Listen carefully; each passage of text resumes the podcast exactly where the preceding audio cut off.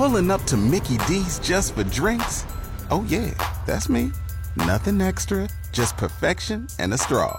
Coming in hot for the coldest cups on the block. Because there are drinks, then there are drinks from McDonald's. Mix things up with any size lemonade or sweet tea for $1.49. Perfect with our classic fries. Price and participation may vary, cannot be combined with any other offer. Ba da ba ba ba. And now, back to the week that was with Joe Palmisano on News Talk 1480 WHBC. I told you earlier, life expectancy in the United States declined again in 2017. In fact, it's the longest sustained decline since the years 1915 through 1918. And who is most susceptible to this? Much of it is due to the escalating drug and suicide crisis. The answer to that is men. The death rate among white males, 38% higher than females. African Americans, 49% higher than females. And Hispanics, 46% higher than females. Why men? Today, I, I think we're very fortunate. I have read this book. It is absolutely eye opening. It is a great book. Dr. Warren Farrell, uh, a man who has been asked by the Obama administration to be on the Council of Women and Girls. He has been uh, three times selected to the board of the National Organization of Women Now. He has been frequently on places like Oprah, on shows like Oprah Today, Good Morning America, featured on 2020, Forbes, People magazine, Soma, and so on and so forth. And currently, is uh, the chair of the commission to create a White House Council on Boys and Men. He has written a book called The Boy Crisis Why Are Boys Struggling and What Can We Do About It? Dr. Warren Farrell, thank you so much for being with us this morning. I'm looking forward to talking with you. Thank you so much. Dr. Farrell, let's, let's start by defining the boy crisis. And I guess I, I'm looking at it and saying, why not the man crisis, even though the two are related? Why this? Yes, because um, I have found that um, when the United Nations did a study of how boys were doing all around the world and girls were doing, uh, they found that um, boys were falling behind girls in every single academic subject in this in all 63 of the largest developed nations, um, and especially falling behind in, re- in reading and writing, and those are the two biggest predictors of success. And so I started seeing what was what else was happening with boys, and started to see that well, boys were actually ahead of girls when it came to suicide, uh, deaths by over, drug overdose. Uh, when it came to being uh, in, in prison population, 93% of the prison population is male. And then I started looking a little bit, uh, and certainly in terms of homicides, and um, and so it was one of the uh, more than 70 different areas where any parent would have a nightmare about their children you know, being suicidal or have, dying from drug overdoses or any number of other things. Uh, these were things that were happening. The nightmares were happening more to boys, and so you know, with my all my emphasis on girls and women, I said, wait a minute, you boys, uh, you know, I, we what's missed the, um, you know, what's what's not on our radar here is what's happening to boys and men, and it's happening, and why is it happening all over the developed world, not the not the lesser less developed world in terms of gender gap, and so I started looking at the developed world, in particular, all 63 of those countries, and saw that um, uh, that, that boys were falling behind in um, their ability to focus on school, their their ability to be uh, post, have postponed gratification. And when I looked more closely into that, I saw that this was not true of all boys. What it, but it, what it was true is of boys who did ha- who had minimal father involvement or no father involvement, and I came to call this group of boys dad deprived boys. So then I wanted to press further and said, well, why do these boys have minimal or no father involvement? And um, I saw that the that the lack of father involvement happened in two areas. Uh, one is boys and, and girls who were the a- outcome of divorce, and in in some some groups after divorce, boys had a lot of father involvement, and girls did too. And these boys and girls just had a small amount of problem compared to the normal in, in, intact family. But the boys with with, that were dad deprived, I found when I did the research for the boy crisis that these boys were the ones that were really hurting. But that didn't account for all of them. So I then started looking at any other groups where this was true, and saw that um, in the United States, 53% of women under 30 have children without being married. Uh, this is, and this statistic was amazing to me. 53% of women under 30 who have children had children without being married. It used to be 3%. And so, um, and in this group, there was an enormous amount of ch- children that didn't know their fathers, that only knew their fathers when they were very young. And then um, I also saw a, an enormous group that only knew their fathers for three to four years.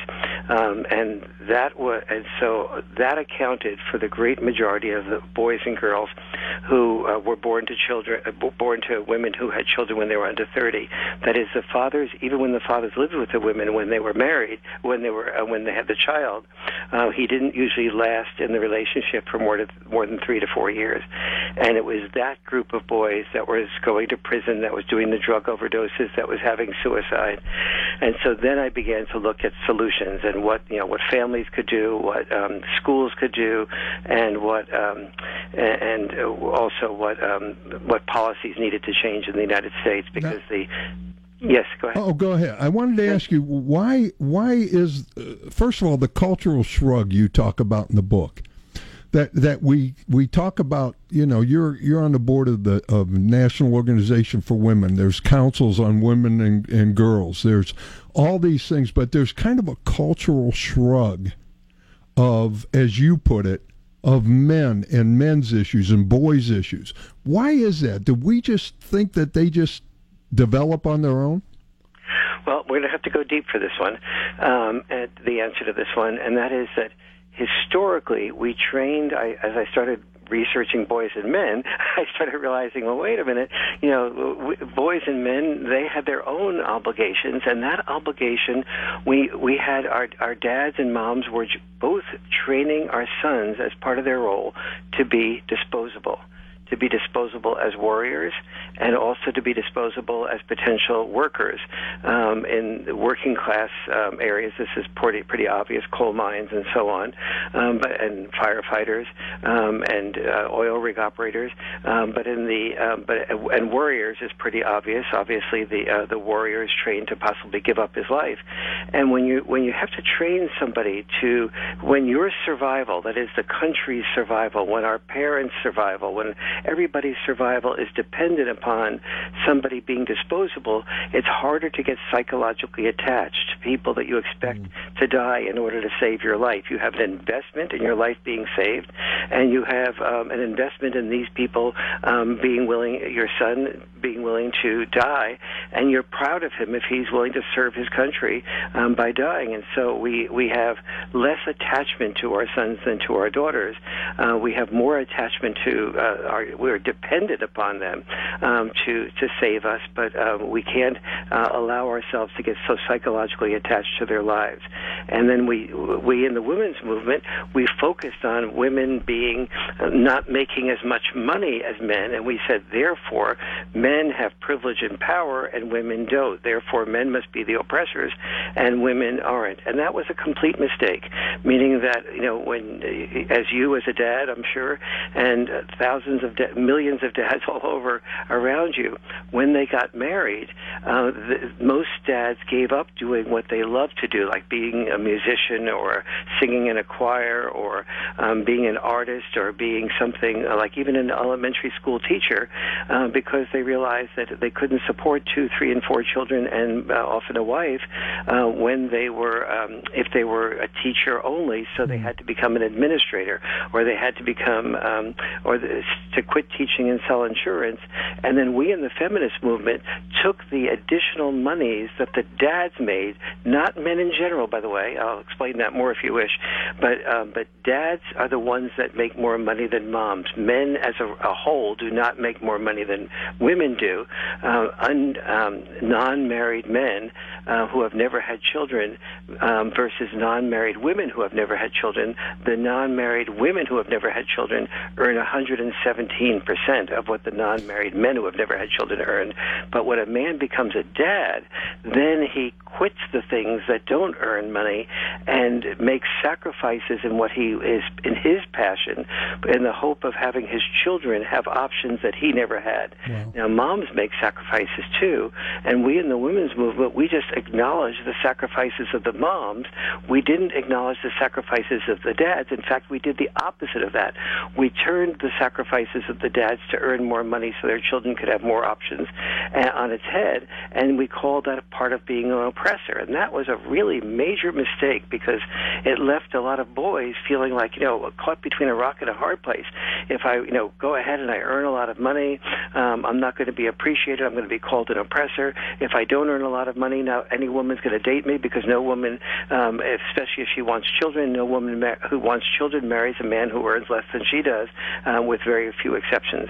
And so this is the this is the being caught between a rock and a hard place that many boys feel, and they go into high school and college, and they're oftentimes you know the boys that I interviewed and their and the mothers especially say, you know, my son is being told that he has male privilege and male power, and that he has um, and he's the one expected to take the risks of rejection, asking um, a girl out. Uh, the girl has the option. My son's fairly good looking and he's a little bit tall, so he gets a lot of calls from girls he's not interested in. But the ones he's really interested in, he's the one expected to take the initiative. They've learned to not do much of the calling, um, and right. so, and so that's all some of what's going on a little bit with our sons. All right, now you um, you say this in your book: whenever only one sex wins, both sexes lose. Yet, the, like you said, like you just stated, the narrative today seems to be against men, traditional roles, and almost demeaning tone towards men. So, uh, how do you get the message out that we can't just promote one sex without losing the, the battle for both sexes? That yes, um, hopefully by doing um, um, shows like your radio show and and talking about this and bringing this out in the open. And of course, I've lost almost all my fre- feminist friends um, by Have saying really? that. when only one sex loses, uh, when, when only one sex wins, both sexes lose. Because um, while they claim that women's issues are family issues, they're not looking at the family side, uh, the full family side. It is uh, an attitude of men of the oppressors and women of the oppressed. And in every gender studies course, I now listen. Remember, I've I've taught gender studies and women's studies at San Diego State, the original you know place where gender studies was um, started um, in the United States, and um, but the the number one sentence that that underlies all gender studies, almost all gender studies courses, is that we live in a world dominated by a patriarchy, uh, which which has um, uh, which which is in which men made the rules to benefit men at the expense of women. And when in fact we lived in a world not dominated by a patriarchy, but, but dominated by the need to survive. And if we talk to any of our grandparents or our great grandparents, they were not concerned with rights. They were concerned with obligations and responsibilities. Um, and when you know, when boys, when I grew up, you know, I learned, um, you know, you exist, Warren. You exist, therefore you serve. Not you exist, therefore you deserve.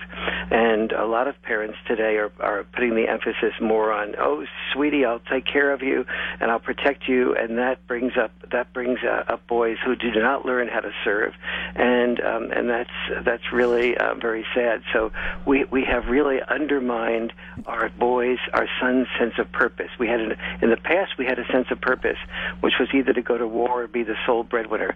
And it's good that we have released that sense of purpose as being so um, um, so much like a, a, a you know a something that was a real obligation.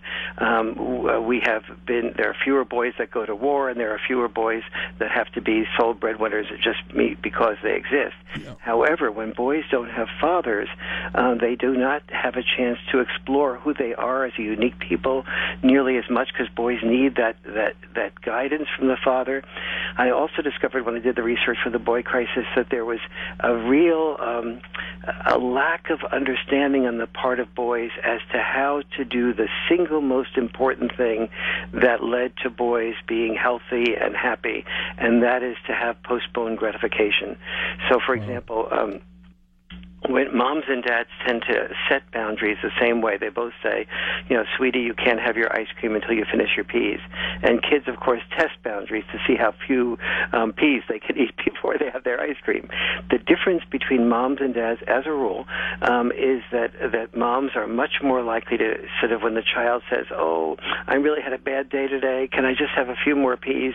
Mom's empathy is likely to be tapped into and say, "Okay, sweetie, I tell you what, you have this many more peas." Um, maybe 20 more peas, and then you can have your ice cream. And the kid has 10 more peas, and it says, well, I had some more peas. Can I have my ice cream? And mom goes, all right, I'm not going to get into a big argument over a few peas. Yes, sweetie, thank you for trying. And here you have your ice cream. Whereas dad is far more likely to say, um, excuse me, we have a deal here. The deal here is to finish your peas before you have your ice cream. And the kid goes, wow, you're so mean. And dad says, you can continue, you know, whining and complaining, but then there'll be no more ice cream. There'll be no ice cream at all tomorrow night either. Um, and so the child with mother is far more likely to have ADHD um, because it, he, she or he does not learn to focus on doing what she or he needs to do, finishing the peas. Whereas the dads with uh, so 30% of children raised predominantly by moms have ADHD, whereas only 15% of raised by dads predominantly have ADHD, in part because in that example you can see how the child is, is required to focus on doing what she or he needs to do in order to get what they want to do. Right. And without learning that they don't get postponed gratification. Without postponed gratification, they can't finish their homework. They can't rehearse for the, the, the plays they need to rehearse for. Sports activities um, aren't done. They begin to feel badly about themselves. They don't get as much good feedback from teachers, from parents, from peers. Boy girl time comes, and girls don't date losers; they date winners. So they uh, the boy the boys then um, feel that they're left out of the um, the male female tango. Uh, they start get, getting involved with porn because porn is access to a variety of attractive women without fear of rejection at a price they can afford. and they um, so they get addicted to porn or they get addicted to video games, and the, the cycle goes down until some of them commit suicide or even, in worst case scenarios, do school shootings. Yeah, now I, I want to do. Um, I know we've we've only got about uh, what three minutes, Sean before the bottom of the hour, and then I want to keep you. But but I have to ask you something, uh, Doctor Farrell. I want to do kind of a almost a lightning round kind of thing with questions because I've got so many questions that I want to ask you, and and I I have to ask you just to give me the quickest answer while still answering the the uh, the questions. Can we do that? Absolutely, no, right. no problem. I, when when you talk about uh, when Grandpa grew up, masculinity came and built a sense of purpose into being provider, the protector, the everything. Now you say today there is a purpose void. Yes. What is a purpose void? Quickly. It's where boys don't feel they have a purpose like being a warrior or being a, um, a, a uh, the sole um, provider and there's no new guidance by the part of the father as to what can be his sense of purpose based on his unique self, his personality. That's the great opportunity that exists for us, for our sons today, that never existed before, but with a dad void added to the purpose void, it doesn't exist for that group of boys either. Is this why uh, many young people choose gangs because it gives them a purpose, it gives them goals, it gives them something that they don't have in their lives? That's exactly right. So a boy, this is especially common from boys who co- grow up in female-only, mom-dominated fa- families. They go from mom-dominated families to female-dominated schools, and they have no role models until you know uh, some years later of of, of a male male testosterone beginning to be channeled constructively. So the gang leader says, "Hey, you know, I'll give you identity, I'll give you respect, follow me." The drug dealer says, "I'll give you identity, I'll give you respect. You'll be able to make money too, and then the girls will really like you. Um, follow me." And so that authoritarian personality is they're very vulnerable to being taken over by that authoritarian personality that gives a false sense of of, of, of destructive testosterone channeling. Sounds good. I, we we have to go to break. Can you hold through the news? And, Absolutely. And and I because I've got some other questions I want to ask you, and this is Dr. Warren Farrell. He is the author of the book, and this is a great book, and it's a book that every person who has a son, grandson, whatever, uh, needs to read. It's called The Boy Crisis. Why are boys? Why are boys struggling, and what we can do about it? The Boy Crisis. Dr. Warren Farrell. When we come back. Don't sit this one out. Here's Joe Palmisano on News Talk 1480 WHBC. We're continuing with Dr. Warren Farrell, who is the author of the book "The Boy Crisis: Why Are Boys Struggling and What We Can Do About It." I think it's a it's a fascinating book. Uh, and and Dr. Farrell, I, I had this question for you. I started thinking about all the things as I was reading the book. Is the blending of genders today, the gender neutrality, the attacks on masculinity, helping to create this death by being male? Yeah, we tend to open up one option, and instead of saying open, here's an here's an option that you can consider, we tend to sort of make that option be like that's the superior way, and uh, and that's really sad because you know there are there are boys and girls who are um, sort of different in their personality than the gender norm, and to give them permission to be who they wish to be and want to be um, is not a problem. But but we create an atmosphere here, and especially when it comes to males, that that says you know if you're if you're a white male, you have male privilege and you have male power. It's your time to shut up. Women's time to speak up, and so th- and then we don't then we completely miss the point that men who have been, who have all our lives the essence of masculinity is when you have a have a problem, shut up. Don't talk about it. Don't express your feelings. Winner, winners re- eh, repress feelings. They don't express feelings. And now we're being told by these liberal feminists, um, you you should you should repress your feelings even more. It's your time to shut up and women's time women's time to speak up. And that's only reinforcing the problems that the feminists are complaining about. Now that's funny because uh, you're you're talking and you have been on the board of the National Organization of Women, which in, in a lot of cases has been known to, to be the front runner of saying, shut up. Exactly, and that's why um, you know I feel like the pendulum has swung way too far, as you and I were talking about before the break. When only one sex wins, both sexes lose, and the the atmosphere recently has been one where um, you know girls, the future is female, um, girls rule, boys drool, um, and there's there's such shame that happens. Uh, there's a fellow named a young 14 year old boy named Royce Mann um, who did a video uh, that you know that went viral viral um, because it struck such a chord. And his video was, you know, um, I learned when I became a man that I did not want that, that I always wanted to. Re- I learned when I was 14 and I was walking on the street. There was a woman in front of me, and she um, looked behind, saw that she was I was male. She crossed the street, and I realized that I, a male, am a brother. I am an attacker. I am a friend, but I am mostly an attacker. Well, can you imagine a 14 and because you know this video went viral viral because so many boys identified with this. Well, if you take into your high school and your grammar school, even your junior high school, that you are becoming a male, you are ashamed of yourself, and you don't realize that you know the building you are having, you are in school and was built by males. The, you, when you flush your toilet, that you know the sewer system was created by males. That males have created an enormous amount of good in this world, and we are just uh, making them into the devil and the enemy. And as I was mentioning before break that the male is the, the extra money that dads have made, not males in general, but dads have made, has been used to uh, to give up their passions in order to make more money to create options for the families. That has completely been ignored by the feminist movement, and it's so. And as I was as I'm promoting the Boy Crisis book, it's conservatives that say yes. For a half a century, we've been saying the family's important and dads are important. Conservatives are listening. Uh, liberals are not. And and you speak throughout the book. Um, I, I, well, let me go back and, and ask this, Dr. Farrell. Schools have eliminated recess. We used to have gym every day when I was in grade school.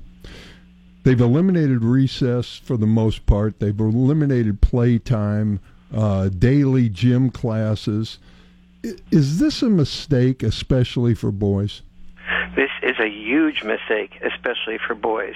And it's also a mistake for girls. The C- Center for Disease Control just came out with a study um, showing that when children are studying for tests, if they have recess time and physical activity, the, um, the, every, the, up to a certain point, the amount of time they spend in that recess is more effective in uh, allowing them to do better on the test than just studying for the test. Um, both children, girls and boys, do better when there's a balance between physical activities and sedentary activities, sitting down and studying. Um, but boys especially benefit from that. They need that before they go out. And what what has happened with recess is it's been mostly eliminated, and even when it hasn't been eliminated, it has been feminized. It has been, um, you know, if if if you and I are were 14 years old and we're playing on the school ground, and you called me a, you know, um, oh you you know you scholar, you're only interested in writing books, you know, da da da da, and I and I tease you and say, well, you're you've got a big mouth, and you're going to be on a radio show someday, and you know we're we're jostling each other back and forth uh, about that. Well, we we understand that that's our way of training each other to be able to handle criticism and handle teasing and take and not take ourselves for granted. All of but but the teacher today is more likely to say, "Wait a minute, you two are bullying each other, or I'm bullying you, or you're bullying me," as opposed to understanding that this that the that the, the commerce of male adolescence is the trading of wit-covered put-downs, and the purpose of that trading of wit-covered put-downs is to be able to help us know how to not take ourselves so seriously, be able to handle the criticism that is a prerequisite to success. That, that's very interesting. In organized sports, things where you, you talk about the, the difference between organized sports and pickup games. We used to always have pickup games, whether it was marbles, whether it was baseball, whether it was football, whatever. We always had pickup games. We were always competing growing up. Absolutely. And, and kids don't do that now. You're absolutely right. The the huge um, gap in what's been happening with sports is it's wonderful to boy, for boys to be involved and girls too to be involved in team sports. It's wonderful for boys and girls to be involved in um, sports like gymnastics where you have to train yourself to work largely alone even though you're part of a larger team. Track is the same way. But the huge thing that nobody is talking about is pick up team sports. If you and I were to meet on a playground and you know we're both um, playing sort of basketball and I don't even know who you are, and I sort of uh, find out a little bit about who you are, and I see whether I want to play with you. Then you and I have to negotiate uh, what's the boundaries here. You know, uh, do we play full court? Do we play half court? Um, and, and then we get to we, we gather up some other people. These are all the activities. You set your own rules. These are all the activities that prepare you effectively to effectively start your own companies, to start startups. And almost a great percentage of the the advancement in this world has come from the encouragement, uh, boys being able to start startups, uh, companies, and do things from scratch, create their own rules, discover who works best with them, who is who is a liar, who's a phony, who's a you know a false um, uh, encourager of pass the ball over to me just because they want to show off. These are the things you discover when you don't have somebody, a coach guiding you, and at the same time, it's important to have a coach guiding you uh, for for part of your life too that pre- helps prepare you for corporate uh, involvement and so on. And so all these we have to think of sports as being liberal or a different type of liberal arts. get your son involved in team sports. Get your son involved in uh, sports that require self-starting, like track and field, and then also get your son involved in um, encourage your son to go to the playground and discover his own activities, his own friends, and, and create his own rules. And let him go. And, and just, let him go. Don't follow and try and organize it yourself. Yes, exactly. and don't sit there and, and watch him do the whole thing. If he gets into a fight or he comes home with a bloody nose, then then go over with him, you know, what led to the bloody nose? What was, you know, what what did you notice uh, were the were the red flags? Was you know, were the boys encouraged you to, to drink, and did you feel like you needed to drink in order to get along? Um, and do you know, and is that the type of boy you want to be hanging out with? and so the ability of a child to try things on his own, and then come back to a dad who's usually a dad, also a mom can do this too, um, a dad who is um, encouraged encouraging, uh, uh, gives him the permission to fail, and then goes over the process while that child is still a child. It helps that child discover if you have to do this over again, what would you do differently? That's the learning experience we want our children to have um, by risking failure and having failure at a minor level uh, when they're young. And, and when I did the research for the boy crisis, I found that there are about 10 differences between dad style parenting and mom style parenting. And what the children that did best I found were children that had both mom and dad style parenting, the protection and the empathy that mom and the nurturance that moms tend to bring, and the um, the encouragement of children to roughhouse um, and um, and to be teased and to try to, um, to, to to try things that they had they didn't know that they could do to when they are, are on a ski slope to uh, they fall down to get up and try again. Uh, these are all this dad style and mom style parenting are meant to be in tension with each other. And when moms and dads understand that and talk that through, then you raise children that, on, on the average, I found, um, do significantly better. All right, let me ask you real quickly, and, and we've got to go. We've got about a, a minute or so left. And I, I thank you so much for being on the air with me and staying on as long as you did. But I need to ask you how we go about and and I don't know if you could do this in a minute. It's a long time, but uh, a, a, tough subject. But how how do we go back and reverse, start reversing course, and understanding that we've made a mistake, we've gone too far, and we got to come back. How do we do that? First, admit our mistake. Um, I'm standing here, uh, sitting here, talking with you now, admitting that we went too far with the women's movement, and we uh, we, we became anti-male, and that that's destructive.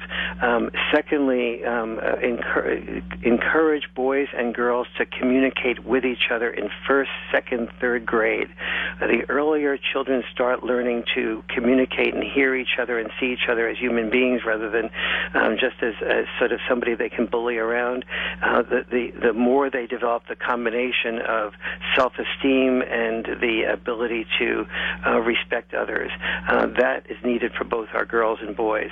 Third, um, begin to develop the concept of father warrior, uh, a boy being trained to be a really great father, to be around, to be involved, and begin to discourage the um, the Murphy Brown idea that a single mom um, can do it all by herself. Uh, some single moms can, but children do not do best when they don't have both mom and dad. And marriage does tend to keep mom and dad more, uh, much more likely to be together, to be involved, and focus on the children. Thank you. Doc, Dr. Warren Farrell, thank you so much. This is a great book. I would I would recommend it to anyone, uh, especially someone who has a boy. The Boy Crisis Why Are Boys Struggling and What We Can Do About It. He outlines it all, he gives you all the details of it, and it is fascinating. Thank you so much, Dr. Farrell it's just a pleasure. You ask great questions. It's such a pleasure to talk to somebody that's read the book thoroughly, The Boy Crisis thoroughly, and and then listen so carefully like you do. Thank you so much. You have a wonderful day. Thank you. Thank you. Bye. And now, you get your phone fingers ready. It's contest time. All right, we got to do this quickly. We've got a. Sean's giving me the the fingers. He is telling me we've got about two minutes, three minutes left. So I gave you the questions earlier. Now I'm going to give you the uh, or the answers earlier. Now I'm going to give you the questions, and if you get them right, you will win a pair of tickets to see the Harlem Globetrotters at the Canton Civic Center January 31st. And we are going to go to caller number two. What's your name, please? Joe, this is Lisa. Lisa, how are you? I'm good, Lisa. I mean, I'm Good. good, Joe. Yeah, thank you. I'm not Lisa. I know. I'm so excited. I am. Here we go. We've got uh, two tickets to the Harlem Globetrotters. I know. My little boy loves them. Oh, good. this will be awesome. And here we go. In which American city were the Harlem Globetrotters founded? Chicago. Yeah, aren't you surprised at that? I was shocked at that. I always thought it was New York City, but but Abe Saperstein named them uh, the Harlem Globetrotters uh, because it was symbolic of the African American co- uh, culture. They didn't go. They didn't actually go to New York to Harlem for a game until 1968. Oh, my Interesting. goodness. Yeah, that's Oh, interesting. that is. What future NBA Hall of Famer toured the Soviet Union as a member of the Harlem Globetrotters in 1959? Will Chamberlain? Yes, Wilt Chamberlain. Yes. Very good. Uh, which Harlem Globetrotter was known as the Clown Prince? He was amazing. Meadowlark Lemon. Yes, you got it, Lisa. You, uh, I'm going to put you on hold. Sean is going to take all your information. You can come in and pick up your tickets. This is January 31st. My birthday, by the way. I know. I was going to say. My birthday. you know? I did because Pam was talking about it this week. Oh, she was. Yeah, she said, "Oh, that's Joe's birthday too." Okay, good. Wow. Thank you, Pam. January 31st Right. at uh, the Canton Civic Center. Okay. You have a wonderful day, and we'll put you on hold. Okay. Happy New Year, Joe. Thank you. Happy New Year to you. All right. How much time we have? About two minutes. All right, good. You know, the NFL has officially given up. I'm waiting for college sports to do this. Has given up the idea of distancing itself from gambling. The charade is over. And they don't have to now since gambling has been, sports betting has been legalized throughout the country. Wednesday, it happened when the NFL took the biggest step ever towards fully and openly embracing gambling, the NFL announced that Caesars Entertainment Corporation is the league's first ever official casino sponsor. The sponsorship starts immediately, as in Thursday it started, with the NFL wildcard weekend kicks off. So you can look to see, maybe today, you'll start seeing Caesar's Palace, Caesar's Gaming and Entertainment Corporation being advertised at the Super Bowl, at the playoffs, all the different things. Seven NFL teams, the Falcons, Ravens, Bears, Colts, Saints, Raiders, and Eagles, already have relationships with C- Caesars, and now the league is getting in bed with the casino company as well. Ah. You know, I, I, I'm waiting for the for the um, for NCAA to do it. I'm waiting for the Caesars Entertainment Corporation Hula Bowl, It'll happen. the FanDuel. Yeah. I'm a FanDuel junkie, by the way. I love Fan. I actually have a game today on FanDuel. Wow, that was loud. Had to wake you up. I want to thank you, Sean, so much again for producing the show. J. David Ress for his news that triggers me and keeps us updated on what's going on. I want to thank all of you for tuning in and listening, making this part of your Saturday morning. Happy New Year, everybody. Make it a great week. Make something good happen. Make a change. I'll talk to you next Saturday.